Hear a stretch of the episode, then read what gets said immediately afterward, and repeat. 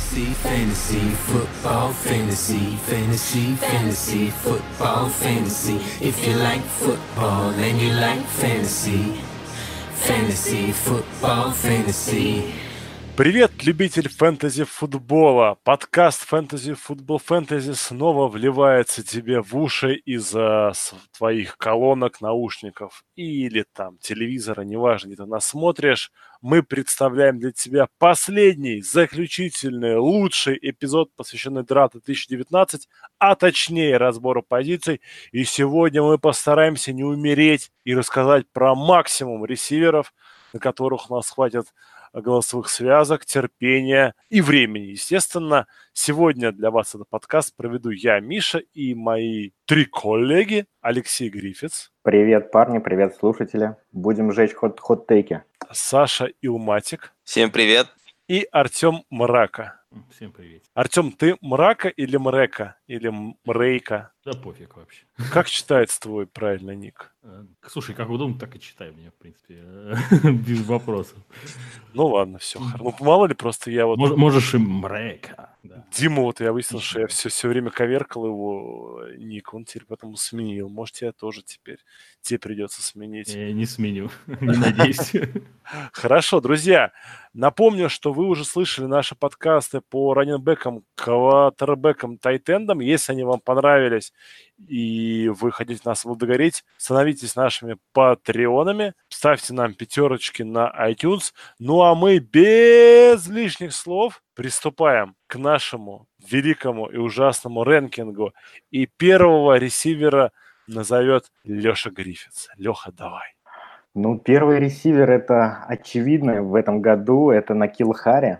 Он был первым ресивером во всех а, рэнкингах еще и до драфта НФЛ, и остался таким после. Ну, прекрасные габариты, 188 сантиметров, 103 а, килограмма, а, отличная для его габаритов скорость, атлетические данные, которые он показал а, на съезде скаутов. Очень был продуктивен в колледже, у него 30% а, всех приемов, которые команда сделала, 45% э, э, доли тачдаунов. Уже в 19 лет он совершил 82 кетча, больше 1100 ярдов, 8 тачдаунов. Вот в 20 лет его последний сезон, это 73 кетча, больше 1000 ярдов, 9 тачдаунов. То есть он реально вот, во-первых, очень рано расцвел, да, то есть это как называется breakout age, да, а, а, на Player Profiler у него breakout age стоит 18,7, то есть 18 лет – это ну, топовый показатель, э, таких игроков обычно там называют феномами, да. С юного возраста он доминировал на, на уровне колледжа, это, это, это, очень, это очень круто. Ну, плюс э, надо отметить, что он попал в хороший, хорошую команду, хороший лендинг-спот, во-первых, после ухода Хогана и Гронка в «Патриотах» освободилось 195 таргетов, и кому-то нужно ловить. А, а ловить сейчас там некому. И, э, если не считать Эдельмана в слоте, то Гордон дисквалифицирован, Томас восстанавливается после травмы Ахилла, непонятно, восстановится, нет, э, контракт у него дешевый, его там могут отрезать в любой момент. То есть на Киллу практически гарантированные таргеты, и он начнет их получать с первого сезона. Плюс а, единственный такой минус э, на Килла Хэри, который отвечают, э, отмечают те, кто смотрят тейпы, это то, что он не очень хорошо умеет отрываться от защитников. А, то есть проблема с мэн-кавериджем. А, но в Патриота это, наверное, одна из тех команд, э, которая схематически очень подходит, поскольку там а, ресиверы стараются открыть именно за счет схем, за счет комбинаций маршрутов. Там, если не брать Маквея, то а, пожалуй, а, Патриоты – это такое лучшее место, где могут а, открыть игрока посредством схем. В общем, э, лучший игрок попал в лучшую ситуацию, однозначно лучший из ресиверов этого драфта. Возражения есть? Да нет, в принципе, я согласен. Тоже ну, у меня так э, есть такая ремарка. Мне кажется, слишком рано его записывают в то, что он получит таргет игронка.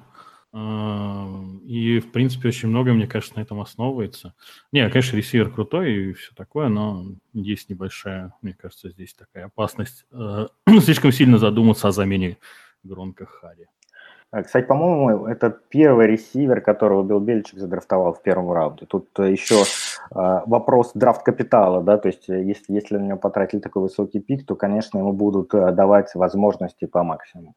Ну, давайте идем дальше. Дальше будет номер два нашего дранк-рэнкинга. Парень, которого выбрали поздно, очень поздно. А, по-моему, последний пик второго раунда под 64-м общим номером Дикий Меткальфа, выпускника колледжа All Miss, таки забрали к себе Сиэтла.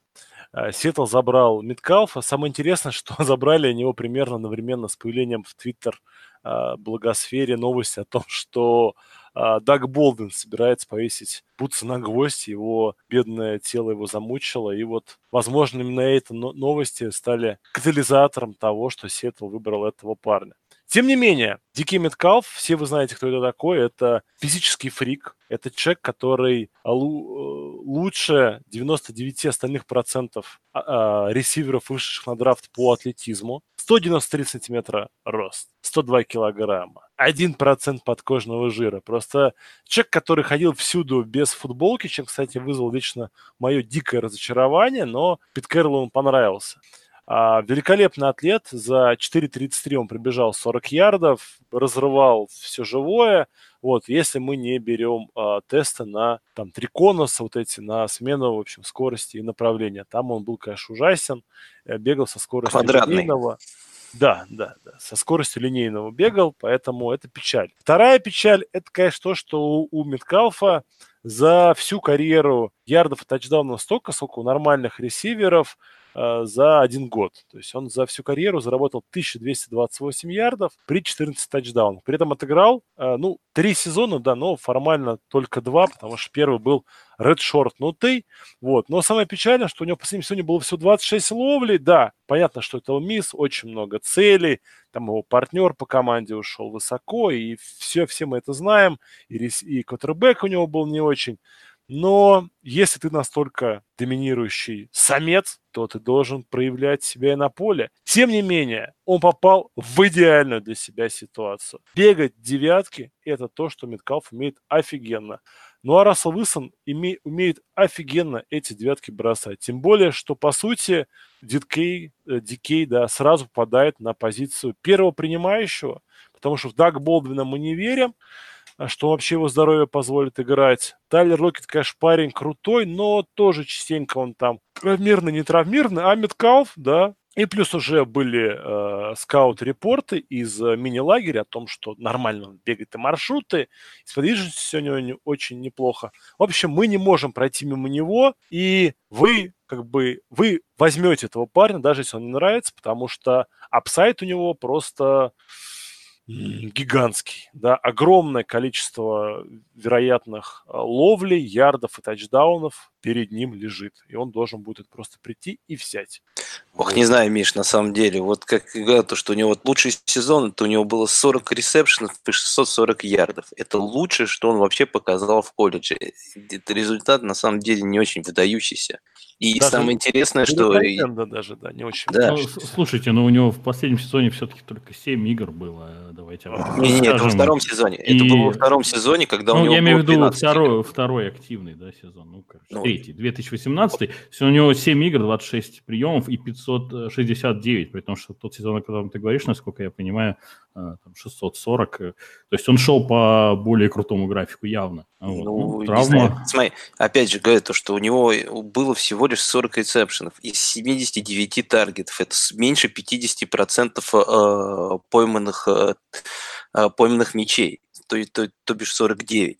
У него, если посмотреть э, по команде, он четвертый ресивер у себя в команде ну, смотри, по ресепшенам э... и по таргету. У него общее как бы количество э, его шеры в команде это 16% э, таргетов. Это очень низкое количество. И плюс, еще раз, если посмотреть на его игру, у него ужасные дропы эти дропы, они просто катастрофические. У него мячик между пальцев там проскакивает. Его, его игра в основном в колледже, сколько вот я посмотрел, она строилась на том, что у него в начале матча там какая-нибудь одна бомба проходит, вот он ее ловит, у него проходит этот биг плей, И вот все. И вот в основном вся его статистика строится за счет одного большого бигплея. Сколько мы знаем, ну, сколько э, я смотрел, изучал как бы статистику, по-моему, такой, такая, ну, такой стиль, как бы он не очень хорошо переходит на НФЛ. То бишь, как бы такие игроки, они, ну, ничего хорошего, вот такая статистика не сулит им в НФЛ. Ну, не знаю. Поэтому я мне, не знаю, как вы кажется, можете его ставить. Мне кажется, квотербек это посильнее, мягко говоря, будет. И э, дропов, я уверен, у Меткалфа будет меньше. А, Когда ну, у да, игрока да, между рук посмотри, мяч выходит, как бы, это не из-за квотербека. Когда ну, мяч летит, у него руки у него вот тоже, вот скопываются, ну... А ты, ты средние его ярды тоже не принимаешь внимания? У него последний сезон 22 в среднем за попытку. Ну да, бомбочки, ну а что, нет-то?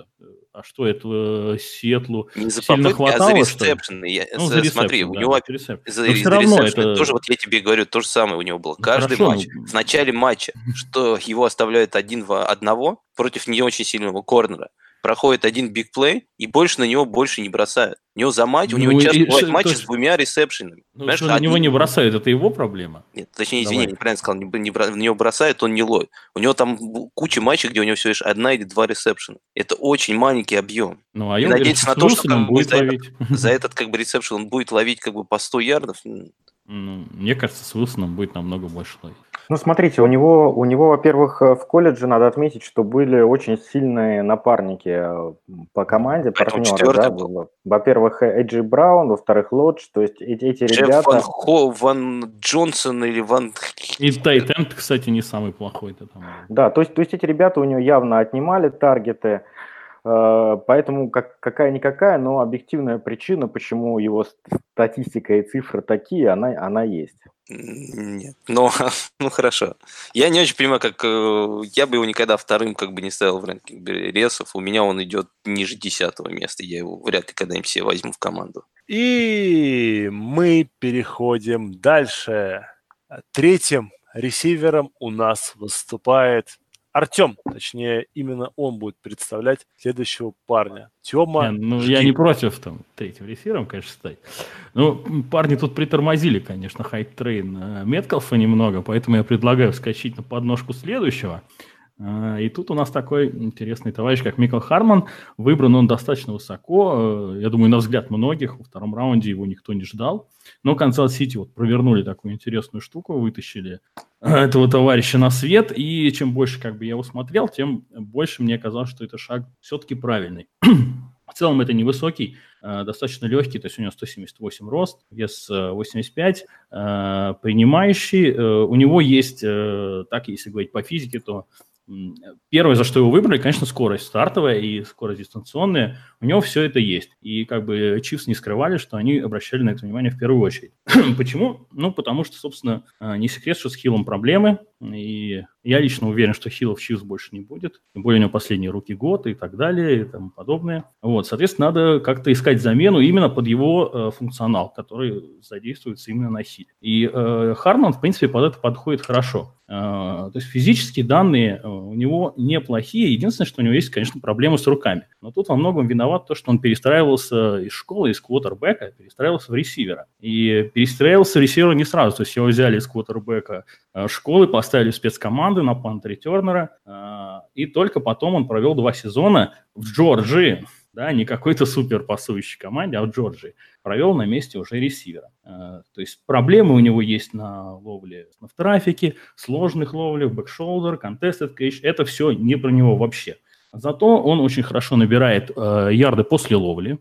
У него э, есть такой э, vision back. Я смотрел его записи в школе, э, квотербек. На самом деле он, конечно, был не квотербек, он просто что-то типа Ламара Джексона, только без броска вообще. То есть он просто бегал, э, парень сбрасывал захваты там в бэкфилде и просто убегал. А вот. Так что у него в этом плане есть э, как бы определенные плюсы, но зато конкретно ресиверские скиллы, конечно, не очень. Тем не менее, э, production для Джорджии, я считаю, у него был более-менее нормальный. Конечно, 500 ярдов там это не очень считается, э, котируется в колледже. Но если учитывать специфику и тем более SEC, достаточно сильная конференция, то это неплохо. Плюс на return ах он себя проявлял очень хорошо, там, даже ходил в топы. Если говорить про landing spot, ну тут, думаю, без вопросов Канзас-Сити, агрессивное, результативное нападение с отличным квотербеком, который может э, доставить мяч куда надо, когда надо. И э, я, честно говоря, не помню, чтобы э, Тарик сильно часто ловил какие-то контесты от мячи. Да? То есть как бы этого особо и не требуется. Ну, понятно, что арест Хилла, Э, играет ему на руку. И то, что он меняет конкретного ресивера на, конкретном месте с конкретным скиллсетом, который ему подходит, это тоже все хорошо. А минусов особых, на самом деле, я не так, что вижу. Да? Э, ну, традиционно, как календарь не самый приятный и так далее. Э, но то, что он может сразу войти вот в этот слот и сразу заиграть, это, на мой взгляд, очень хорошо. Истории травм у него тоже нет. Так что, на мой взгляд, Харман – это вот хороший пик конкретно Э, под э, то, что надо было Чивс в свете истории с Хиллом. Ну, Хардман, мне кажется, это прям вот иллюстрация того, как лендинг-спот может влиять на наше представление о ресиверах в фэнтези, потому что до драфта, ну, его серьезно никто не рассматривал даже, наверное, в топ-15. Ну, может быть, у кого каких-то он экспертов там был в, на десятом месте, там, на пятнадцатом. Но, тем не менее, сейчас он у нас, получается, прыгнул на третье место, только за счет того, что его квотербеком стал а, Патрик Махомс. Ну, давайте это да, чест, да, чест, чест, честно признаем. Который попал на обложку Мэддена.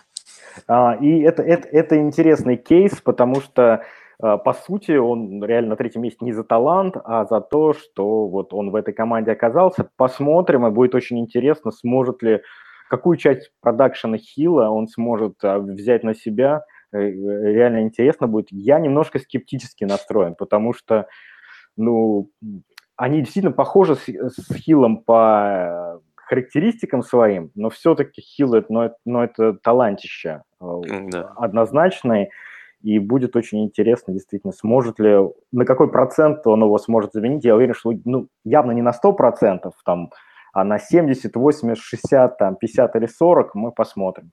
Вот знаешь, я хочу такой, еще да, такую вещь добавить. Вот э, мне не очень, что еще не нравится в этом пике, когда говорят, что вот его же взяли так высоко, значит он точно будет там играть.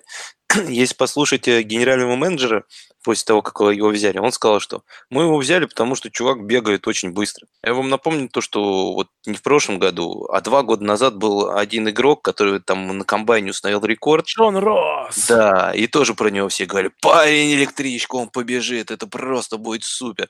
Я понимаю, конечно, Энди Далтон это не Патрик Махомс, но продакшн э, у Россова, ну, его вообще нету за эти два года. Он так, э, по сути, ну, там кое-как бегает, отвлекает на себя внимание, но особо себя не проявил.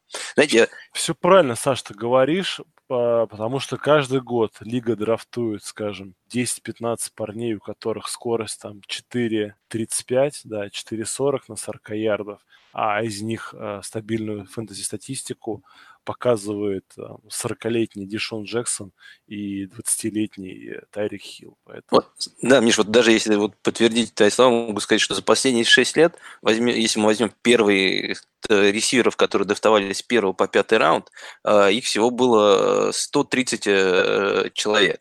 Среднее время, которое было на комбайне у них, это 4,48. Знаешь, знаете, сколько из них ниже этого времени, там, если взять, например, 4,45 и, и, и ниже, кто бегал, а, кто стали стартерами, кто провел больше одного сезона. Это знаете, сколько процентов от этих игроков? Ну, давай говори.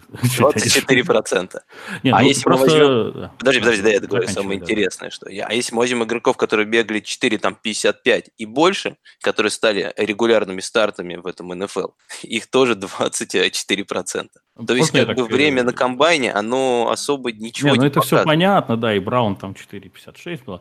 Ну, небольшой ремарочку. И, ну, я тебе даже больше могу сказать, один из лучших, один из лучших, как бы... Слушай, ну я это все понимаю, я даже не спорю с этим. Я просто вот небольшую ремарку хочу сказать, ну, давай, заканчивай. Да, хотел бы сказать то, что еще говорит, что за эти 6 лет самым медленным ресивером, который бегал как бы на комбайне, был Джарвис Лэндри. Он пробежал 4,77. Да, да, это я знаю тоже, я это вот все смотрел специально для этого. Но я просто хочу сказать, что мне кажется, эта статистика сюда не относится. Человека брали под конкретную задачу, конкретный слот.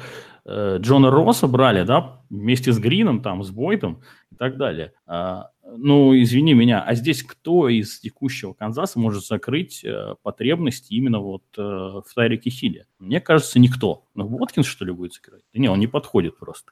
Э, собственно, исходя из этого, я считаю, что именно по Хардману вот, пик на скорости, да, на его каких-то backfield, там он jet sweep ы может играть, screen ы играть и так далее, мне кажется, полностью оправдан. И вот именно здесь скорость должна была быть во главе угла при выборе замены Тайрику. Следующего игрока у нас представляет Саша, и это будет Хаким Батлер из Аризоны. Ну, что сказать, как бы, этот ресивер для меня, я считаю, это один из лучших э, ресиверов, которые выходят, выходят здесь на драфте. А, изначально его, про него, как говорили, то, что это будет топ, и вот возьмут э, наверху, но вот так получилось, что он немного упал. По своему, по своим скиллсетам я бы сказал, то, что у него почти нету слабых мест. Это человек, по сути, если так переводить, то это Леброн Джеймс, который просто выбрал э, не баскетбол, а американский футбол. Он умеет э, ловить, он после ловли неостановим, он такой же фрик почти как DK, только как бы не на стероидах. Поэтому если хотите как бы посмотреть, как бы увидеть, кто это такой, как бы посмотрите его игру с Оклахомой, где он как раз играл э, против Кайлера. Это на самом деле интересный такой был матч. Это вот, кстати, первая игра, где я его заметил, он прям так для меня в этой игре выделился. Там один кэч у него был вообще фантастический. А теперь ему придется играть как раз вместе с Кайлером. И причем э, с учетом того набора ресов, которые есть, у него там на бровке, я думаю, конкуренции особо не будет. И он будет там примой, и уже дальше будет зависеть от Кайлера, сможет ли он до него как бы доставать мячи или нет. Из минусов, ну, это дроп, конечно, но дропы у него такие, как бы, они в основном в транзишене идут, то, что он, а, когда вот э, переходит из фазы ресивера в раннера, у него иногда бывает э, не совсем правильно, как бы он так берет мячик и из-за этого его теряет но это из того, что вот я читал и пишут, как бы это в основном как бы все, все в основном как бы легко как бы фиксится. Есть возражения, ребята, у нас? А, ну, я, я, да, хотел какие-то минусы сказать. Действительно, Хаким Батлер, он а, в фэнтези-твиттере один из самых любимых э, ресиверов был до драфта. Все его хайпели неимоверно. Я даже его поставил в своем первом а, мок-драфте в первый раунд, потом, правда, убрал. Но, как оказалось, НФЛ э, таких ресиверов сейчас ценит э, гораздо меньше, чем фэнтези-сообщество, э, что продемонстрировало его падение в четвертый раунд реального драфта. Почему это произошло? Ну, я думаю, что, во-первых, они к дропам относятся гораздо менее терпимо, да, чем фэнтези-игроки. А во-вторых, он все-таки очень такой высокий, большой э, ресивер, и сейчас просто такой тип ресиверов, он стал ну, как сказать, менее ценен, что ли, стали более ценить наверное, таких э, более мелких, юрких парней. Еще один э, консерн, сомнение насчет Батлера, а, это, конечно, его продакшн в колледже. Э, реально доминировать он стал, несмотря на свои размеры, только в последний свой сезон – Breakout Age у него 21,3, это плохое, это 30, э, в 30 худших процентов он ходит среди всех атлетов. А, поэтому определенные сомнения есть. Плюс вот я не соглашусь с Сашей, что лендинг-спот у него а, идеальный. Во-первых, мы не знаем, что там э, Клифф Кинсбури в НФЛ, чего он сможет добиться с Кайлером. А, во-вторых, все-таки, по крайней мере, в первый год, мне кажется, что а, места на поле ему не будет, потому что там же еще и Фиджеральд играет, и Кирка они не уберут, и Изабелла, который слот-ресивер, был выбран а, выше него. Смотри, вот про лендинг спад скажу такую вещь, что, во-первых, он попал в нападение Air Raid, то, что ему подходит, в принципе, это, это плюс, я считаю. А во-вторых, то, что э, если даже Фиджеральда будут убирать тоже как бы на край, ну, это два единственных ресивера, которые могут у них играть с краю. А Изабелла не сможет играть с края, он слишком маленький. Точно так же, как и Кирк. Это два слот-ресивера в основном, которые будут биться там. А у него, я не думаю, что они будут ему навязывать конкуренцию. Вы забыли главную угрозу для Хакима Батлера. Это Кевин Вайт, бывший пик первого раунда. О чем вы говорите? Какую-то ерунду какую-то вообще. Я просто после этого надо все заканчивать с Хакимом Батлером и переходить к Парижу Кэмпбеллу из Индианаполиса. Мой теневой фаворит, мое солнышко, и поэтому расскажет про него Леша. А, спасибо, Миш, за доверие такое. Если честно, мне этот ресивер из Агая, да? Стейт до драфта как фэнтези проспект не, нравится, не нравился. Объясню почему. А, у него очень такая сомнительная комбинация. С одной стороны, а, он очень быстрый, у него он пробежал 40 ярдов за 4,31 секунду, но это прям yeah. реально круто. Он по спарку в 93%, то есть у него это персентайл, это очень круто. Но при этом в колледже, вот если его смотреть на игру, он играл сплошные, сплошные короткие маршруты. Всякие такие кроссы, там, забегания, э, керлы. То есть у него вот этих не было вертикальных маршрутов, когда он мог за счет скорости растягивать поле. Это, это было очень странно, при том, что у него такие ну, реально быстрые ноги. А вот приведу статистику. 20, всего 21 передача из 111 а, на него пролетели больше 10 ярдов. И всего две передачи больше 20 ярдов. То есть за, за всю колледж-карьеру всего две передачи больше 20 ярдов он поймал. Это не значит, что он не умеет на вертикальных маршрутах играть, его просто не использовали, но, согласитесь, это странно. Тем не менее, да, он попал в кольца к Эндрю Лаку. И тут такая же ситуация, как с Хардманом. Ну, это идеальный лендинг-спот. А, Фанчеса подписали на однолетний контракт, а, Хилтон а, играет на, на краю, Парис Кэмпбелл отлично вписывается в слота. Плюс, если вы, вот кто-то смотрел на YouTube Э, документалочку With the Next Pick про Индианаполис, про драфт Индианаполис Кольц, когда показывали их драфт-рум. Ну, там они, они реально были в восторге, когда его задрафтовали, и Райх э, прям там бегал по драфт-руму, там хлопал там всех в ладоши. А, они, они, он им реально очень нравится, я уверен, что они будут его стараться максимально задействовать. Посмотрим, как они смогут это сделать, будет очень интересно наблюдать за его игрой. А, его бывший тренер Урбан Майер из Агая Стейт сравнил Переса Кэмпбелла с Перси Харвином по таланту. А, это тоже очень такое, мне кажется, хорошее сравнение, потому что Перси Харвин э, очень был динамичный, яркий игрок, если там не брать его проблемы вне поля, а, и, и очень круто смотрелся в фэнтези, когда играл. Да, в принципе, я согласен полностью с Лешей, что как бы здесь вот тоже лендинг-спад у него идеальный, как бы здесь э, у него, я думаю, будет объем, которого не будет в других местах. Я добавлю то, что вот Майкл Клей, который делает свои проджекшены на фэнтези, да, ему из всех новичков проецируют больше всех ресепшенов, 57 в этом году. Поэтому объем, я думаю, у него будет да, для нормальный. Топчик, топчик, чуваки. Ну, как мы говорили, как бы у Хардмана 50, там 60 был за два года, как бы у него здесь проецируется за один. Друзья, мы когда делали наш рэнкинг ресиверов, э, вот этот парень единственный, кто смог подняться больше, чем на два спота от относительного начального уровня. Вот, поэтому сейчас вы знаете, кого он опередил. Это был Дибо Сэмуэль. Сан-Франциско 49ers.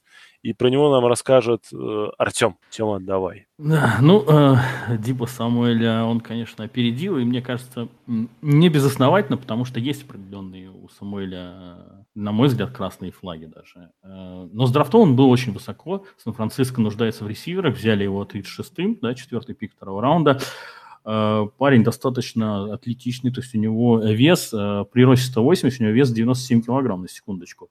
Э, для таких вот габаритов он достаточно хорошо, я считаю. Или он жирный.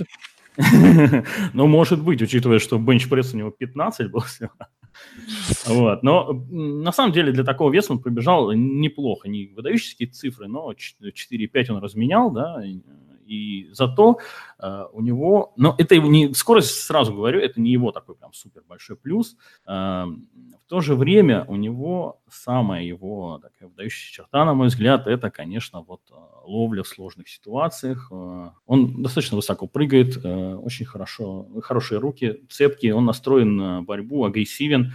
То есть в этом плане все шикарно вообще. А, и, соответственно, ну, те, по технике все то же самое, да, говорим о небольшом недостатке скорости, не критичном. Конечно, вообще ни разу не критичном, а, но вот в этом плане он цель очень приятная, очень хорошая для квотербека, любого совершенно, тем более для Garoppolo. Garoppolo, в принципе, я думаю, многие согласятся, что хороший квотербек. А, что меня больше всего смутило, э, это, конечно же, его история травм. Он отыграл все четыре сезона за Южную Каролину, но первый сезон Значит, тот самый пресловутый хармстринг, да, задняя поверхность бедра, э, на половине сезоне его выбило. Во втором сезоне опять то же самое, и это уже немножко напрягает. Мы знаем, какая-то неприятная травма, как часто она может возвращаться. Э, в этот раз он пропустил концовку сезона. Э, в третьем сезоне ему не повезло еще больше, он сломал малую берцовую. Ну, перелом есть перелом, да, даже в современных условиях, при современной медицине. Э, так что своим драфтом он обязан во многом э, не только своему скиллсету, как бы такому базовому, э, но и 2018 сезону, когда он наконец-то отыграл полный сезон без травм, и даже, ну, как бы, естественно, он пропустил бол, чтобы, не дай бог, готовился к комбайну.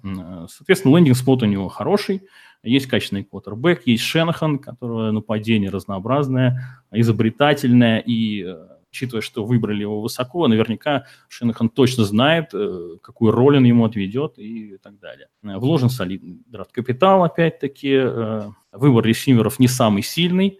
Ну и конкуренция есть. Пейтис все-таки тоже достаточно высокий пик, и, как прошлый сезон показал, хороший ресивер – вот. Но я считаю, конечно, Самуэль э, как ресивер, вот в голом виде, он очень хорош. Он э, способен показать на уровне НФЛ действительно большой прогресс и так далее. Можно много на эту тему говорить. Э, действительно приятный для Коттербека товарищ.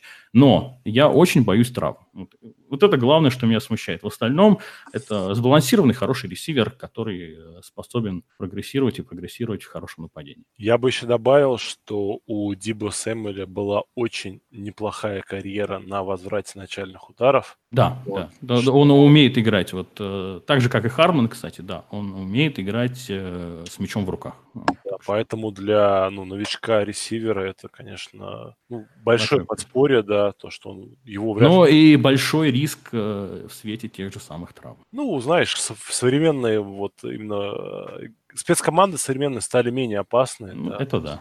Я думаю, тут ну, я думаю, спорить мы не будем. По я, я просто хочу сказать, что нашим да. слушателям, что вот Миш не просто так говорит про возврат, и есть статистика, которая показывает, что игроки, которые э, в колледже хорошо себя показывают на возвратах, они более продуктивны в НФЛ. Меня смущает тоже Данте Петтис. Почему он меня смущает? Э, потому что исторически в нападении Шенахана, как правило, набирает хорошие цифры только один ресивер, это X-ресивер, который, который играет X-ресивера у него. И которого и... зовут Хулио. И я пока не понимаю, как их роль распределяться, потому что, э, на мой взгляд, Данте Петтис и Диба Сэмюэль, они чем-то похожи. Да, я, есть такое. Я, у меня есть одна теория, а потом, когда буду про своего другого парня рассказывать, вы ее услышите. Вот давайте идем дальше. А, а, дальше у нас будет э, игрок по фамилии Браун. И AJB. AJ, да, поэтому ну, кто может сказать про Брауна, Питтсбург. Поэтому Саша Илматик, ну, все, все Брауны этой лиги да, себе. остаются мне. А, на, на самом деле могу сказать то, что вот э, после, наверное, Батлера, вот этот второй ресивер, который мне больше всего нравится на этом драфте. Он э, самый всесторонний, наверное, э, рез, который вышел на... Э, попал в НФЛ в этом году у него почти нету слабых мест. И, с другой стороны, прям нет такой как бы какой-то стороны, которая сильно выделялась, ну, кроме, наверное, ярдов, которые он набирает после кэча, потому что он очень резкий, как бы он умеет менять, как бы, ломать, как бы, break ankles, как говорят, как бы, по-английски, а по-русски, наверное, это как сажать на попу, наверное, как бы, защитников. Вот. Э, вот это его, наверное, самая сильная сторона. Но во всех других, как бы, компонентах он очень тоже неплох. У него он очень хорош на блоке. Я смотрел некоторые игры, там, вот с LSU, например, там, он так классно блочил. И играя с тем же, например, Квотером, который все говорят, что Дикей как бы играл с ним, как бы и у него не получалось, так вот у AJB у него с ним все нормально получалось. Он и ловил, хотя тоже некоторые моменты там я замечал, ну вот, вот он уже открылся, уже все, у него такой раут хороший, как бы пробежал, ну почему-то затянул, Квотер и не бросил. Вот, поэтому, не знаю, про прям слабое место, может быть, конечно, лендинг спад, но я бы тоже тут не сказал. Здесь двояко, здесь как можно к этому относиться. С одной Мариотта стороны... тоже плохой квотербек, поэтому... Ну, да, как раз ему, как бы, в принципе, не привыкать, во-первых. Во-вторых, все-таки у Мариотта это будет последний год. Я думаю, он наконец-то выздоровел. И я думаю, Мариотта в этом году выдаст, наверное, ну, я надеюсь на это больше, что выдаст свой лучший сезон. И если он будет нормально бросать, то как раз кроме Кори Дэвиса, там особо других как бы у него конкурентов не будет. Поэтому я думаю, что это один из лучших э, ресиверов на первый год. То, что вот из всех первогодок, я думаю, у него может пойти вот как у Хэри, как у него, наверное, лучше всех в этой лиге. Пожалуй, все. Что вы скажете-то? Ну, мне, как бы, вот мне кажется, надо сказать, что вот это тот парень, который Меткалфа оставил на ужасной, на попе? Да, да, на, на ужасной карьере в течение всех трех лет. Ну, что больше всего смущает Бран, Брауни, это, конечно, лендинг спот его, но в Теннессе команда, которая строит свою игру через вынос, плюс у них есть а, Кори Дэвис, естественно, который... У нас нет Николая сегодня в подкасте, поэтому который можно про... не придуриваться. Да, который продолжает подавать надежды, да, плюс они подписали... Третий год, третий год, нормально, парни. Да, плюс, плюс они подписали Хамфри, плюс а, у них играет все еще Делэни Уокер, который является одной из любимых целей Мариотта. Видимо, он большой Мариотта и увидит хорошо. А, вот меня, если честно, это напрягает. Мне нравится Браун как ресивер, но как фэнтези опция я, наверное, предпочту в руки с драфте отдать его какому-то своему сопернику. А через три года э, купить его за третий раунд. Да, да, перед, перед его финальным сезоном в Теннессе. Да-да-да, это будет... Я думаю, нам тут уже как бы, если сейчас последний год Мариота, если его с Мариоту как раз уберут и поставят нормального квотербека, то потом уже его как бы взять будет очень тяжело. А, а если а, не нормального? А? Ты знаешь, сколько Браун искали квотербека нормального? Он наоборот, он не будет нормально набирать. Ладно, ребята, идем дальше. Дальше у нас снова будет ресивер с э, фамилией на букву H, и поэтому снова будет Артем. Э, это будет Келвин Харман из Вашингтона Редскинс. Тема, давай, жги. Да, ну, Келвин, э, в общем-то, достаточно, не знаю, для кого-то, может, ожидаемо, для меня не очень. Опустился аж до шестого раунда. Кто это вот, вообще? В смысле? А, ну я понял, да. Все хорошо. Да-да-да. Э, то есть, ну, реально низко выбрали, хотя он э, на вот предрафтах, всяких ранкингах, он достаточно часто присутствовал и плохую себе прессу, по-моему, собрал. Э, достаточно, ну, высокий, мощный товарищ, да, 188 сантиметров, 100 килограмм. На комбайне выступил, ну, скажем прямо, не очень хорошо. И вот, скорее всего, именно это многих смутило. А, тем не менее, вот чисто по игровым скиллам, да, он, то есть у него небольшой прыжок оказался, да, достаточно небольшая скорость, хотя для его габаритов, ну, как-то более-менее. А, и то же самое было на проде, и он попытался улучшить а, результат, но вот как-то не получилось. В то же время, если вот обращать внимание на его игру, он, вот его размеры, его атлетизм и руки, и вообще как он себя, как он работает во время ловли, э, это, конечно, очень-очень-очень приятно э, глазу, потому что он умеет доминировать э, над корнербеками, над сейфти, то есть чисто за счет э, понимания своих сильных сторон и понимания слабых сторон да, своих, он обеспечивает себе свободное пространство, обеспечивает себе время для ловли. И поэтому как бы вот, как такая цель большая, уверенная, хорошая, которая может выловить и на back shoulder, и contested catch, что угодно он может выловить, собственно, Финли ему и бросал, усиленно, особенно в этом как бы, э, ну вот два сезона он больше тысячи ярдов набирал. Э, в общем, э, с продакшеном у него проблем не было, с ловлями у него проблем нет. Да, с физическими какими-то параметрами, ну да, есть, но мы же на игру все-таки смотрим. Как это, конечно, есть как бы сомнения, как это трансформируется в профутбол, но футбольный IQ, вот это понимание, как он должен действовать, мне кажется, должно сработать. Тем более э, мы говорим о Вашингтоне. О Вашингтоне, у которых Кином, да, и за ним молодой квотербек. Э, для таких, что для Кинома, что для там, любого Рукиса, хороший, уверенный, принимающий, который может выловить даже плохо э, кинутый мяч, это всегда большой плюс. И, э, соответственно, как бы загружать его должны в любом случае, при любом квотербеке. Э, но вообще, если говорить о лонгинспоте, то Вашингтона, Вашингтон недаром как бы задрафтовал сразу двух ресиверов. Проблемы с ресиверами у Redskins достаточно известные, и ну, кто там остался, мягко говоря. Докстон, Докстон, э, Ну да.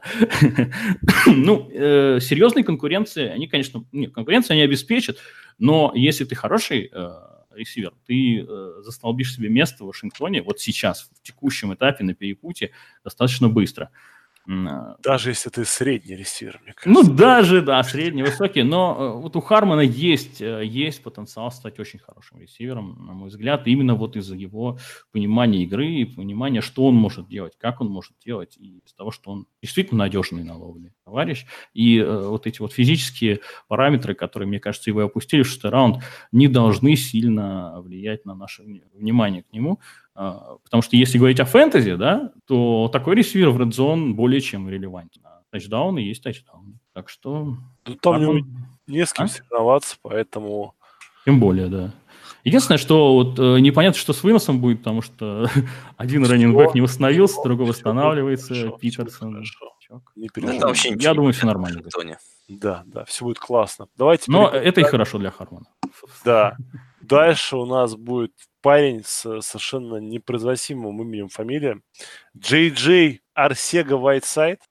Вот, наверняка он черный как ночь. Вот, и про него расскажет э, Саня. Ну, потому что самая рэперская фамилия. Джей Джей. Представляешь, как бы его говорили, свою, говорили, что хотели как раз э, в Питтсбург взять. Представляешь, у нас был бы Джу Джу и Джей Джей.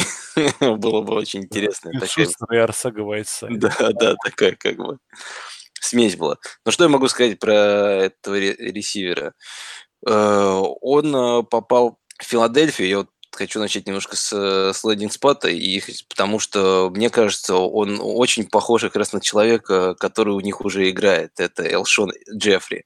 Он э, не очень хорош на дистанции, и, но при этом не очень медленный. Он, у него ускорение есть, но на открытом поле он не очень хорошо бегает. Он хорошо ловит очень contested кэтчи, и поэтому достаточно должен быть хорошим э, в red-зоне.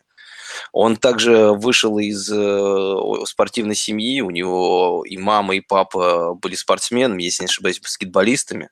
Все правильно. А... играли в профессиональный баскетбол в Испании, где Арсега и родился. Ну да. И поэтому, ну, это уже как бы говорит о том, что он атлет э, хороший. Поэтому, но вот как его будут использовать в Филадельфии, вот это для меня немножко загадка. Потому что иметь таких две такие шпалы, как бы, как Джеффри и Джей Джей, ну, это немного как бы не, не для Карсона Венца, мне кажется. И а надеяться на то, что он будет заменять э, Джеффри, ну, это значит, как бы его продакшн будет достаточно низкий. Поэтому для меня вот это немножко непонятно, как бы. Я считаю, лендинг спот у него не очень хороший. А так, в принципе, нормальный ресивер, рабочий материал. Ну, просто есть другие, я считаю, которые, о которых мы чуть попозже поговорим, которые намного лучше, и я считаю, они должны быть выше. Э, мы слышим, да, ропот э, революции Александра но мы попадаем в зародыши, скажем, что крутой парень Арсега, и поэтому в Филадельфии нет нормальных ресиверов. Алшан Джеффри вечно мучается с микротравмами. Это еще было по Чикаго. В супербольский сезон Филадельфии он хороший, да, продержался, но потом был разрыв плеча и так далее, так далее. Поэтому... И, конечно же, как и всегда, главный наш постулат – это драфт-капитал, хорошо вложенный. Идем дальше, и дальше у нас будет Дин Динтая Джонсон из Питтсбурга, но мы решили, что Саша будет необъективен, будет орать, что это топчик, его место топ, топ, на топ. первом месте, да, поэтому мы выбрали самого главного хейтера Питтсбурга в наших рядах, и Алексей попытается рассказать, будет Динтая следующим Жужу или не будет. А ты имеешь в виду следующим Антонио Брауном все-таки? Или следующим Антонио Брауном. Я не знаю, на кого он похож? А, давай я тебе расскажу. А. Если мы говорили, что Харман, если мы, если мы говорили, что Харман ниоткуда появился, да, то э, Дентай Джонсон тогда вообще просто, просто только родился вчера, потому что а про него, кстати, на самом деле на Википедии вообще ничего нет. Просто ну, пустая страничка практически. Да, да, да. В, ну, в нашем фэнтези-чатике даже, когда этот, этот пик произошел, а на него все-таки потратили третий раунд, это тоже довольно хороший драфт-капитал. Все-таки кто это вообще? Первый раз слышу. А, я немножко почитал, посмотрел. Самое интересное, что про Football Focus его сравнивал с Антонио Брауном еще до того, как этот пик произошел. А, он довольно посредственный атлет, но он выигрывает на вертикальных маршрутах, э, хорошо а, отслеживает мяч, забирает его. А, продуктивность у него была хорошая. Он за два года 123 кетча сделал, больше, чем 2000 ярдов, 21 тачдаун. Как и про других парней мы говорили, на возврате был хорош 20 ярдов в среднем за возврат, два тачдауна. А, но что мне кажется тут главным? Главным, мне кажется, то, что Питтсбург исторически очень хорошо драфтует ресиверов. Но вот они понимают в них, ничего тут у них не, от, не отнимешь. Ну, сволочи разбираются. И, и в данном случае, мне кажется, вот нужно довериться Питтсбургу в, каком, в какой-то мере. 168 таргетов после Брауна осталось свободных. Кто-то их должен взять, вот Вашингтон возьмет или Э, Донтай Джонсон, большинство из них, это вопрос открытый. Вашингтон, в принципе, не показал ничего такого в прошлом году, чтобы вот э, безальтернативно считать, что он будет вторым после Жужу в Питтсбурге. Э, тем более, что Джонсон очень хорош после приема. Он, он действительно он силен в тех же местах, что и Браун. Он, он может э, отрываться от игроков, несмотря на то, что он плохой атлет, и он хорош очень после приема. Это вот две такие, наверное, сильнейшие черты Брауна, а, и они свойственны и Джонсону. А, будем посмотреть. Э, действительно, тоже пик с высоким риском, потому что, ну, потому что просто стрёмно. Знаешь, Леш, я хотел немножко все-таки добавить, хочу сказать то, что как бы вот э, не превозносили как бы то, что мы хорошо умеем работать с ресиверами, но все-таки на каждого Джуджу и Антонио Брауну находились свои Джастин Хантеры, Хейвард Бэй и Сэмми Коутсы, так что не со всеми мы нет, тоже угадывали. Но все-таки Харроу Бэй и Хантер это не, это не, не ваше. Это, вы, это уже вы отбросы подбирали, а единственное Коутсы можно, наверное, отнести к промахам и Витона. Витонова еще драфтовали. Витона, да, еще вот был как бы. Не так, не так давно. Ну, говорю, риск есть, но вот э, в нашем рейтинге я бы его поставил даже вот выше э, кого мы только что обсуждали? Арсегу. Арсегу. Выше, выше Хармона, например. О, а я вот на самом деле всю неправду говорите. Все кетчи Антонио Брауна заберет Райан Швицер. Гадалки не ходи. Маленький белый слот – это то, что нужно большому белому квотербеку. Ну, им еще надо в команде остаться. Ну, ты что, Свитцера еще Трубицкий тренировал в Северной Каролине, поэтому топ, топ. Да, да. Это да. Знаете, можно... Козлиность в крови, да. Козлиность в крови уже. Знаете, еще просто возвращаясь к тому, что вот э, Леша говорил, что как бы из ниоткуда, немножко я бы не согласился, то, что, потому что было четыре ресивера, из которых выбирал Питтсбург. Это было Инди Изабелла, Дилан Митчелл, Джонсон и Майлз Бойкин. Изабелла уже к тому времени ушел, и вот из этих трех э, решили выбрать его. Почему как бы его, как ты говорил, как бы то, что он похож на Брауна. Минус вот самый главный, я считаю, который ты еще не сказал, это то, что у него при сепарейшене, у него не самое хорошее понимание, ну, не очень хорошо принимает решение, когда э, тоже вот переходит в транзишн из ресивера в раннеры. Вот то, что у Брауна было вообще идеальное сразу, как бы вот как он пришел, как бы у него вот э, что пишет и говорит, что не очень. Ладно, я считаю, Посмотрим. пора перейти к настоящему топчику, к лучшему ресиверу данного драфта, потому что он был выбран первым, первым, друзья, не кем-нибудь там непонятным, да, каким там Динтай, 66-й. Он был выбран первым под 25-м общим номером Балтимор Рейвенс. Задрафтовали племянника самого Антонио Брауна.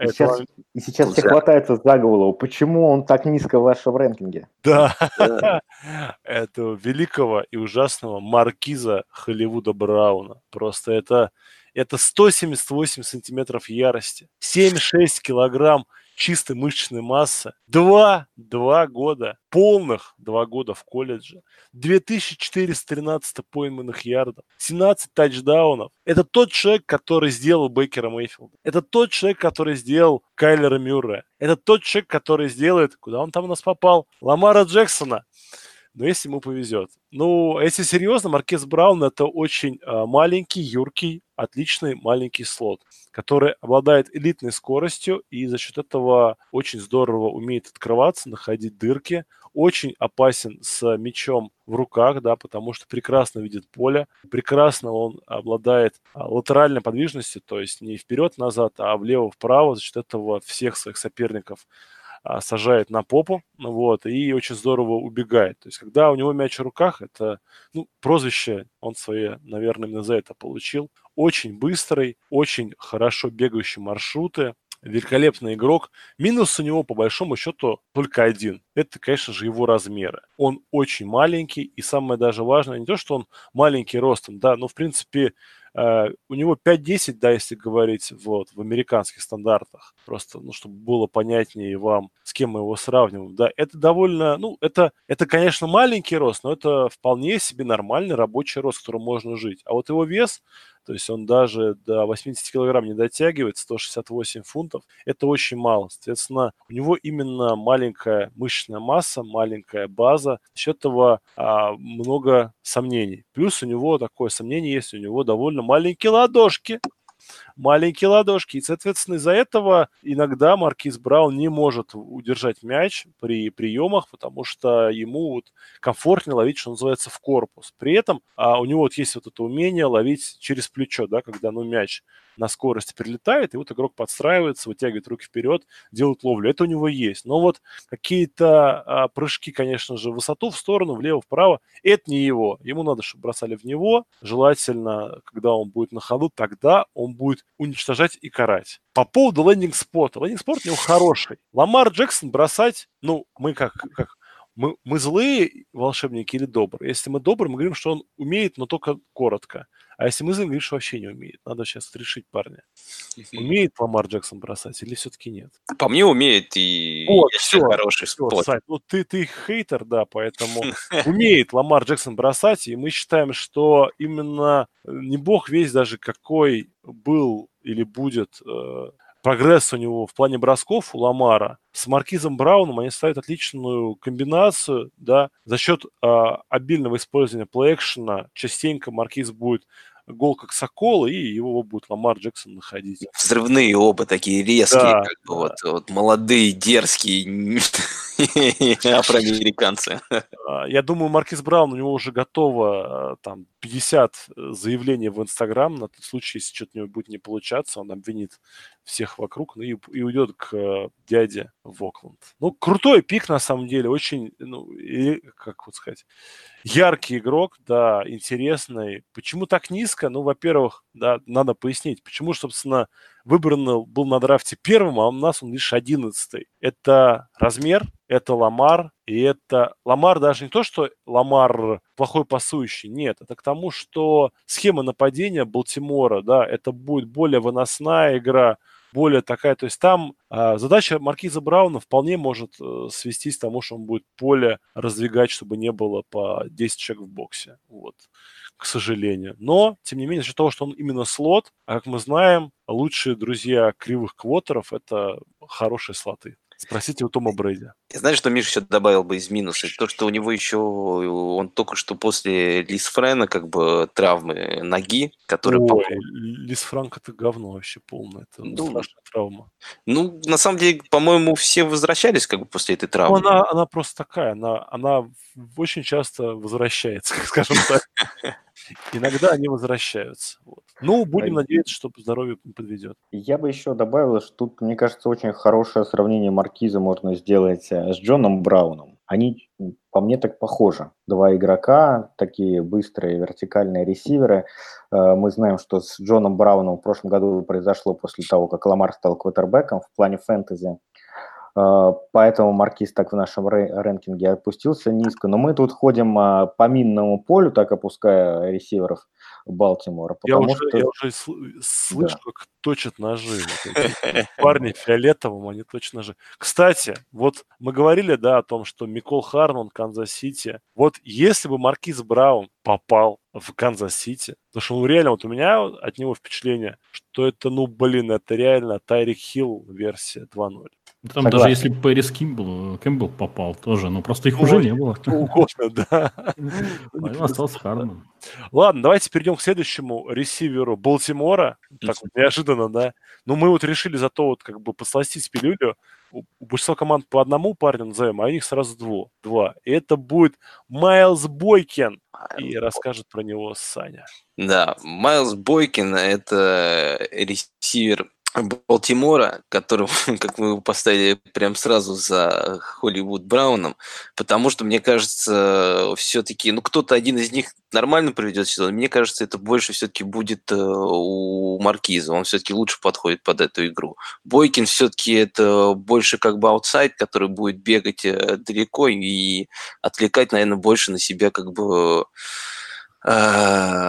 защиту. Его часто сравнивают с Терлом Оуэнсом, но это, конечно, очень сильное сравнение.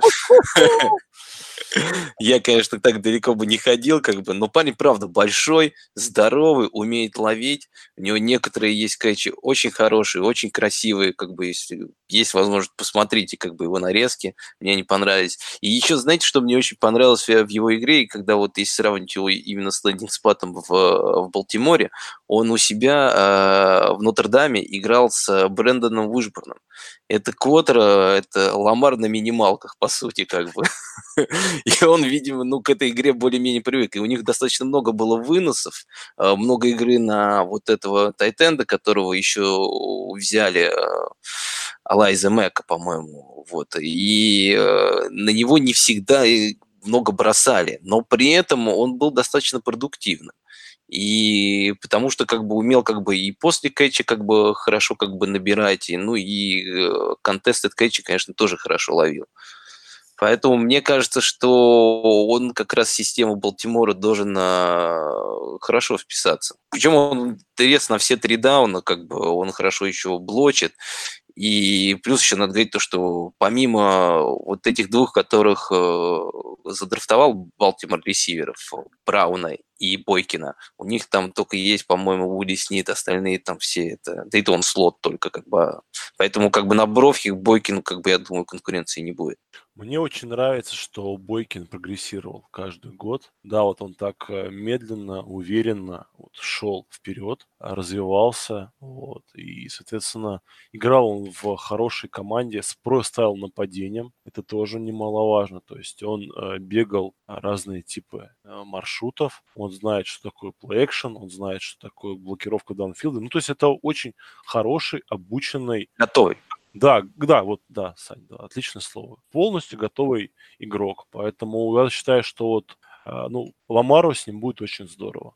Если нет у нас возражений, давайте дальше, ребята, побежим, потому что дальше у нас будет игрок просто самым обалденным именем фамилии, точнее, сочетанием. Это Энди Изабелла из Аризоны. И э, из нас самый ценитель прекрасного Алексей сможет рассказать про Энди Азабеллу.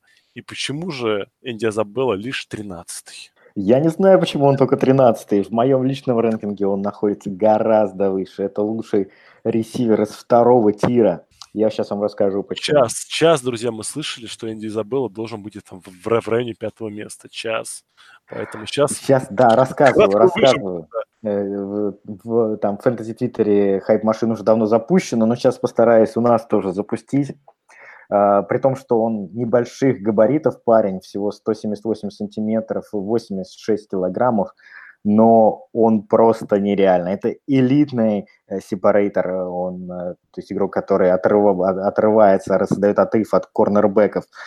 У него лучший грейд по Pro Football Focus в этом драфт-классе. Более того, его сезон 2018 – это лучший сезон по Pro Football Focus в принципе в истории э, колледж футбола. Но тут имеется в виду те года, когда они оценивали проспектов, они это не так давно начали делать, там лет пять назад.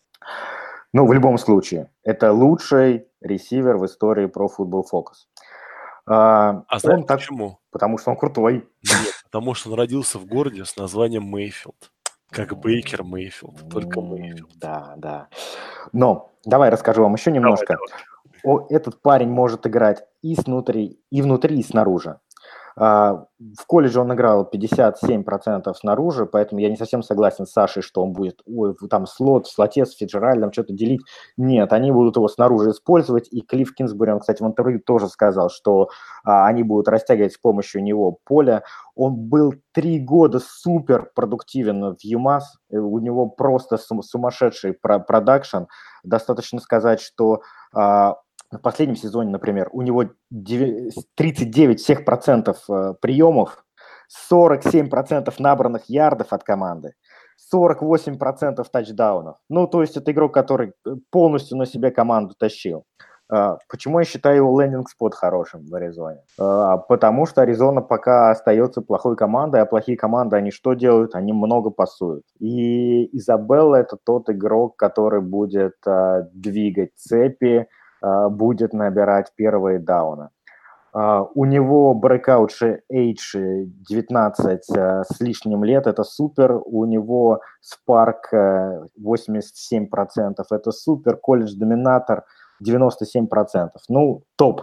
Из, из сравнений в НФЛ можно его, наверное, сравнить с Тайлером Локетом, а, вот, вот, вот такой, такой он парниша, парниша. А, со здоровым Тайлером и Локетом. И ну, Майклом Кампанара. Помнишь такого? Нет, ни в коем случае. С этим игроком сравнивать нельзя. Я запрещаю. Ну, у него лучше имя и фамилия, на самом деле. Че, че, вы как-то ерунду придумываете? Ну, имя и фамилия, конечно, шикарные. Но, честно говоря, вот я, как Леша уже сказал как бы про то, что я думаю, что у него будет э, проблема с конкуренцией. Плюс э, надо не забывать, что Изабелла – это бывший э, раннер и который стал ресивером. И от этого там тоже очень много минусов в том, как он как он бегает, как, ну, как, с, как с мячом, как бы вот он переход у него из ресивера, вот этот транзишн как бы из ресивера в, в раннеры, у него немного страдает. То есть все равно он маленький. Посмотрим, как, конечно, будет его Клифф использовать. Может быть, э, вот, например, тот же Майкл Клей, он с, с Лешей согласен, он рисует, например, э, Изабелли больше и ресепшенов, и ярдов, э, и тачдаунов, чем тому же Батлеру в этом году, ну, на первый год. Ну, посмотрим. А Энди Изабелла будет еще круче в профи по одной простой причине. Профи играют в гольфах, а студенты играют без гольфов. А если кто не видел фотографии Энди Изабелла, у него ужасно волосатые ноги. Соответственно, ужасное сопротивление э, воздуха, и он медленнее бежал. А теперь в гольфах, в гетрах, он будет просто как э, молния Макквин разрезать защитные порядки соперника. Но мы перейдем к следующему проспекту, который точно так же, как Энди Изабелла, проделал путь из а, раннинбека в ресиверы.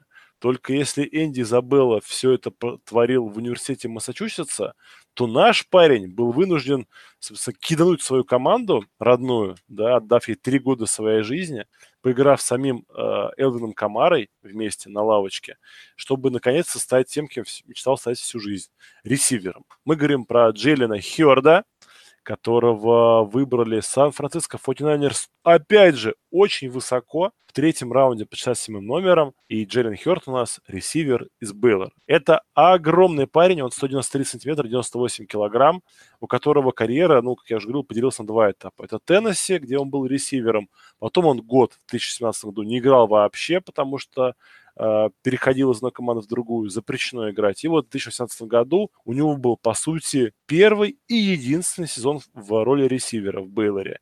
И он наловил на 946 ярдов. Интересный момент, что всего за свою карьеру, то есть раннером плюс ресивером, у Джиллина Хьорда ярдов на, на приеме больше, чем у Ди Меткалфа. А? Каково? Вот. Ну, ресиверов, ре, тачдаунов на приеме, правда, поменьше, но с, вместе с выносом все равно будет все больше. Итак, вот все, что говорил Саша про Изабеллу, то, что этот э, переход от раненбека к ресиверу справедливо и к Джалину Херду. Соответственно, маршруты парень бегает именно как раннер, то есть довольно плоховато. То есть если короткий аут маршруты, да, хичи, он еще может как-то бегать, все, что более остальное сложно, ему тяжело. Потом из этого же следует его плюсы Джалина Херда. Он великолепно играет после ловли мяча. Он очень огромная, подвижная цель, которая прекрасно видит поле. И если мяч до него доходит, он, а, соответственно, уже знает, куда, как и что бежать. Он очень атлетичный, да, то есть он а, хороший у него прыжок, вот, но вот а, ловля мячей на вот вытянутых руках, да, так, ну, так называемой, а, высокой точке, это не совсем его, хотя у него вот есть, ну, вот, натуральные мягкие руки, да, то есть он как вот, как магнит притягивает мяч, у него есть умение ловить, вот. По поводу его лендинг-спота. Лендинг-спот у него хороший, потому что если тебя берет Кайл Шенахан, ты ему зачем-то нужен. У меня, как бы, мое мнение, никогда его никому не высказывал, даже в интернете не видел.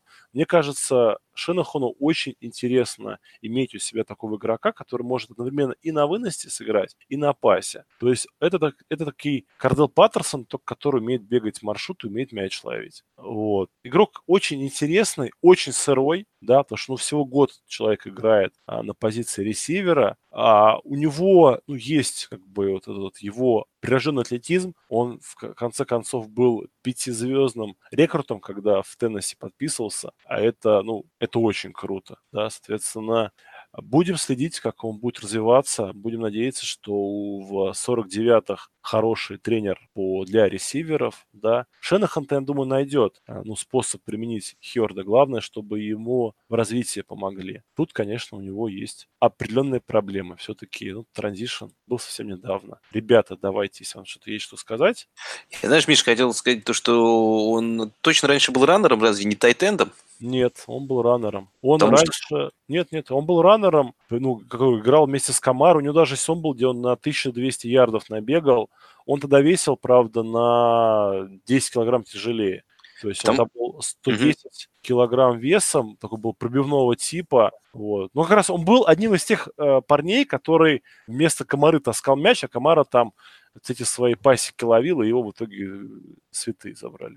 Просто в Сан-Фране я как слышал, что его хотят таким как бы гибридным каким-то оружием использовать, то ли тайтендом вторым даже иногда, как бы, то ли как бы ресивером, то, что ну, его роль будет совсем непонятно там как бы в, в Сан-Фране. Тайтенд из него никакой. А, у него, как бы, да, у него есть вот это самое желание блокировать, но он никогда этим особо не занимался. Ему надо с нуля этому учить. То есть, ну, он в блоке ничего не понимает. То есть это такой, знаешь, вариант, ну, а могут, конечно, попытаться, но это довольно странно. То есть они взяли, купили себе э, молоток, хотят через него топор выковать. Сам... Я, возможно, просто, я, знаешь, я смотрел у того же Волбена в репорте, написано, как бы, возможная позиция, это третий рез, второй тайтенд и РБ третий.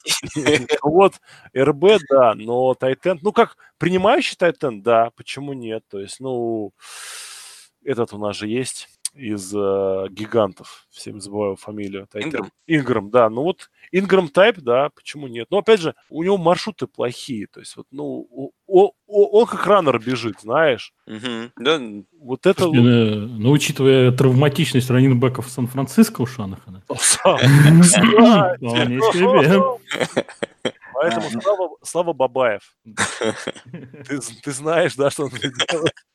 На самом деле, если у него будет такая двойная позиция, это интересно, потому что некоторые движки позволяют э, ну, игрокам давать две позиции, например, там фан, на фантраксе часто у игроков да, бывает. Да. И вот поставить на позицию тайтенда ресивера, это довольно интересно. Ну, ход конем читерский, да, но... Угу, да, чит. Вот, чит, чит, да. Друзья, ну вот это как бы Проблема в том, что каждый год мы видим, что на драфт идут ну, десятки таких Джалинов Хёрдов, то есть сырых атлетичных игроков, и мы надеемся, что они все всплывут. На самом деле, вот можно прошлогодний драфт-класс Балтимора взять, там таких вот Джалиных Хёрдов было 3 или 4 человека, вот, и ни, ни один из них не остался. Поэтому все надежды на высокий драфт-капитал, который заложили, и на Шенахан.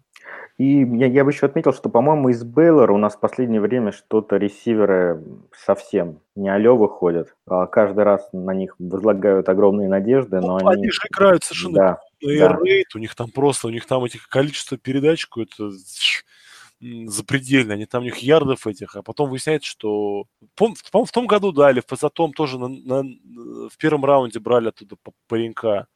Ну, каждый, берут в разных раундах, но каждый год вот находят одного ресивера из Бейлора, который может стать топом, но потому что обладает какими-то суперфизическими данными, но, к сожалению, в НФЛ они проваливаются. Ну да, да, как-то не везет. Назовем это так. Да, да, назовем так. А, Кей Дей Кеннон, помните, был такой два года назад, вот, ресивер, вот. Уже нет. Вот, вот, а его тоже драфтовали там каким-то, я помню, относительно неплохим. Ну ладно, давайте, парни. И переходим к последнему на сегодня игроку. Да, никаких у нас слиперов не будет, потому что очень долгий уже подкаст выходит. Хотя мы укладываемся. И последним у нас а, проявит свое красноречие Артем, потому что снова ресивер Вашингтона, как мы знаем, у всех болельщиков Гринбея вторая команда запасная. Это... Ну, как Я вообще обижу. А где ресиверы Гринбей вообще? Что это такое? 15 человек уже. А вы не взяли никого. Так, это отмазки. Мы там андрафтов подписали. Вроде бы. Э, ну, вообще, как бы 15 номер э, есть 15 номер, и тут действительно красноречие понадобится, потому что, ну, Маклорина, ну, честно говоря, я про него тоже до драфта мало что знал. А взяли-то его высоко достаточно, третий раунд, тринадцатый пик, но тут, мне кажется, так сказать, э, не лендинг-спот его роляет, а даже лендинг-спот его квотербека роляет, потому что 17 номером как известно, Вашингтон выбрал у нас товарища Дуэйна Хаскинса, а Маклорин сеньор в своем сезоне, собственно, был его основной целью. Так что я не удивлюсь, если Хаскинс там в Варруме уже на второй день присутствует, просто тыкал в экран, мне этого, мне этого. А, ну, габариты у него на самом деле неплохие. То есть он 183 сантиметра, примерно там 95 килограмм, достаточно хороший, да, с атлетической, с атлетической точки зрения ресивер. Но опять-таки, действительно, он сырой. А, бегает он хорошо, он даже из 4-4 выбегает, да, вот на комбайне он 40 ярдов за 4.35 пробежал.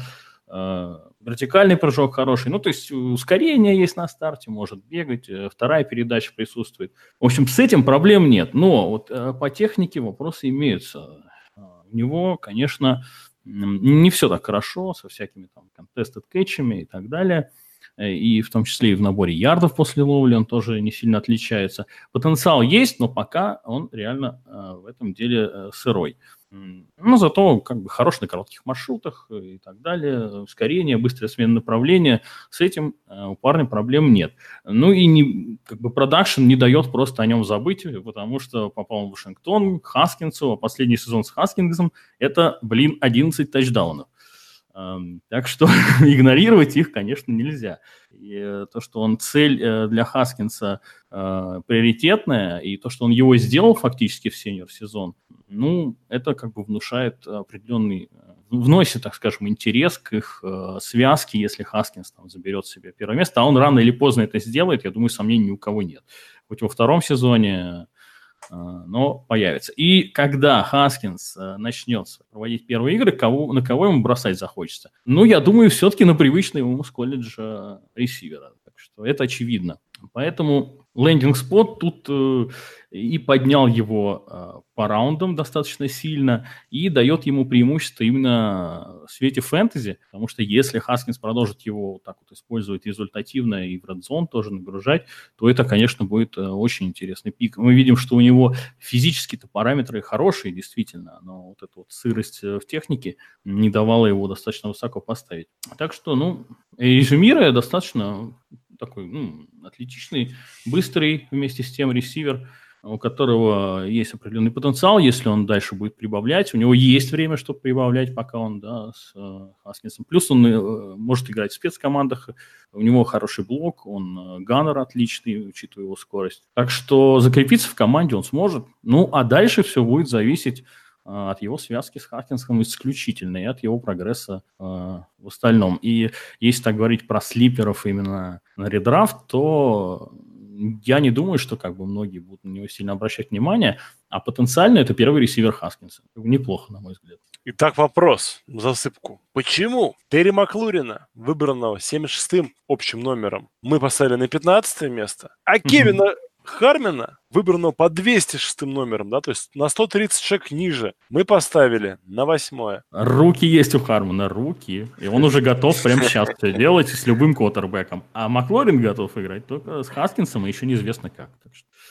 Хармон всегда, мне кажется, вот э, по его скиллсету он найдет, как себя проявить. У меня, кстати, к вам вопрос. Вы помните э, другие случаи, когда брали на одном и том же драфте квотера и э, ресивера из того же колледжа? Я вот ресивера не помню, а, а по поводу Тайтенда помню. Джордж Киттл и Си Джей Битард. А ты, Леш, не помнишь? Нет, Сань, напомню. А, Джей Катлер и Эрл Беннет Оба были. Поэтому они и не помнят. Когда же оба поиграли? Слушай, Катлера-то брали в Денвер, и Беннета тоже в Денвер брали? Они на разных драфтах, на разных драфтах их брали. Разве? По-моему, на одном. Мне кажется, на разных. Хотя, ну, не уверен сейчас, ладно. Ну, вот я просто из тех, кого я находил, я смотрел как бы его, по-моему, и вот был еще э, Эндрю Лака, по-моему, тоже брали вместе с Коби Флиннером в один и тот же год. Да, да, точно. Вот, эти парни были из одного как бы колледжа, и что, как мы видим, ни одного у другого реза ничего особо так не получилось. Ну, слушай... Ну, э, здесь, э, здесь, э, здесь мне нравится, что, ну, как бы, появился Хаскинс, и тут же появился Маклорин. То есть, полагаю. То есть он, до этого у него два сезона были, ну... Саш, все-таки у Флиннера с лаком получилось относительно, относительно того, как у него с другими получилось. Нежные чувства лака тайтендом зародились. Да. Ну, в целом, да. В целом все так и есть. Ладно, друзья, это был наш White Receiver подкаст. Надеюсь, вам понравилось э, и наши споры, и наши сомнения. В очередной раз видите, да, что очень тяжело людей отранжировать, поэтому этот драфт, мне кажется, как самое, отделит мальчиков от мужчин в плане фэнтези. И мы увидим, кто драфтует сам, а кто не может без э, подсказки различных сайтов. Поэтому будет весело, да, по крайней мере, будет весело. Будет непонятно, будет много, мне кажется, таких вот попыток продать пик, да, потому что люди часто не хотят брать того, в ком не уверены, поэтому, поскольку нет консенсус мнения, будем видеть много обменов. У нас впереди, друзья, вас ждет а, выпуск нашего подкаста, посвященный МОКу. Мы замочим первые, а может быть даже первые два раунда руки драфта для династий, чтобы вы понимали, как вот все эти парни вместе уживаются. Единственное, что нам, конечно, будет внутри себя определиться суперфлекс, не суперфлекс, но это мы как-нибудь решим. И также у нас будет отдельный выпуск подкаста, посвященный всяким различным слиперочкам. Тем более сейчас пойдут слухи из мини-лагерей, из добровольных командных мероприятий. И это самая мягкая, конечно, для фэнтези-задротов, когда парни играют без щитков, без шлемов, маются дурью, а мы, исходя из этого, делаем какие-то выводы. Чтобы нам было веселее делать выводы из вот этой ерунды, из э, олимпийских видов в шортах, э, призываем вас стать нашими патронами, задонатить нам, задавать нам вопросы, писать, наконец-то, рецензии, нравится вам, не нравится, какие-то вопросы задавать. Друзья, очень хочется фидбэка. Мы знаем, что нас слушают, но только потому, что нам где-нибудь в кулуарах об этом говорят. Хотелось бы, чтобы и в чатике кто-то как-то реагировал. Все. Мне кажется, мне кажется, вот этот подкаст – это очень хороший повод накидать нам говнеца в комментариях, потому что, да. Мы... потому что рэнкинг, ну, просто супер спорный, и мы да. сами, сами даже у нас подкаст э, выходит на три дня позже, потому что мы с рэнкингом не могли определиться. Э, друг с другом согласовать, и так все равно не согласились, но уже решили... Да, все остались при своем мнении, думаю. Как я, я, я совсем согласен, мне нравится Рэй. Я не понял, почему парень, выбранный 206 у нас на седьмой позиции, а который 76 на 15 но это детали. Нет, так объясняешь ему, объясняешь, а он... Я не, я, стараешься. Я, я не покупаю этот вариант. Все, друзья, э, пожалуйста, пишите, э, реагируйте. Нам очень хочется услышать обратную реакцию. С вами были Миша, Леша, Саша и Артем. И фэнтези, футбол фэнтези. Всем пока. Пока. Э, как ресивер, вот в голом виде он очень хорош. Очень он хорошо наказывает соперников, когда входит в них да, на хорошей скорости. Э, как ресивер, вот в голом виде он очень хорош. очень он хорошо наказывает соперников, когда входит в них да, на хорошей скорости. Как ресивер, вот в голом виде он очень хорош. Очень он хорошо наказывает соперников, когда входит в них да, на хорошей скорости.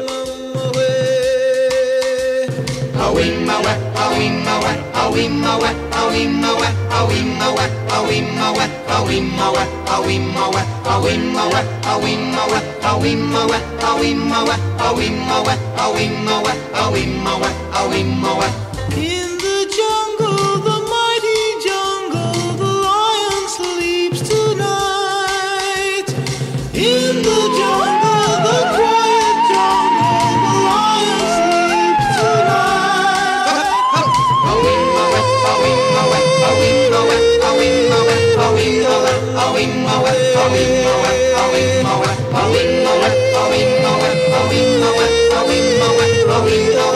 my way.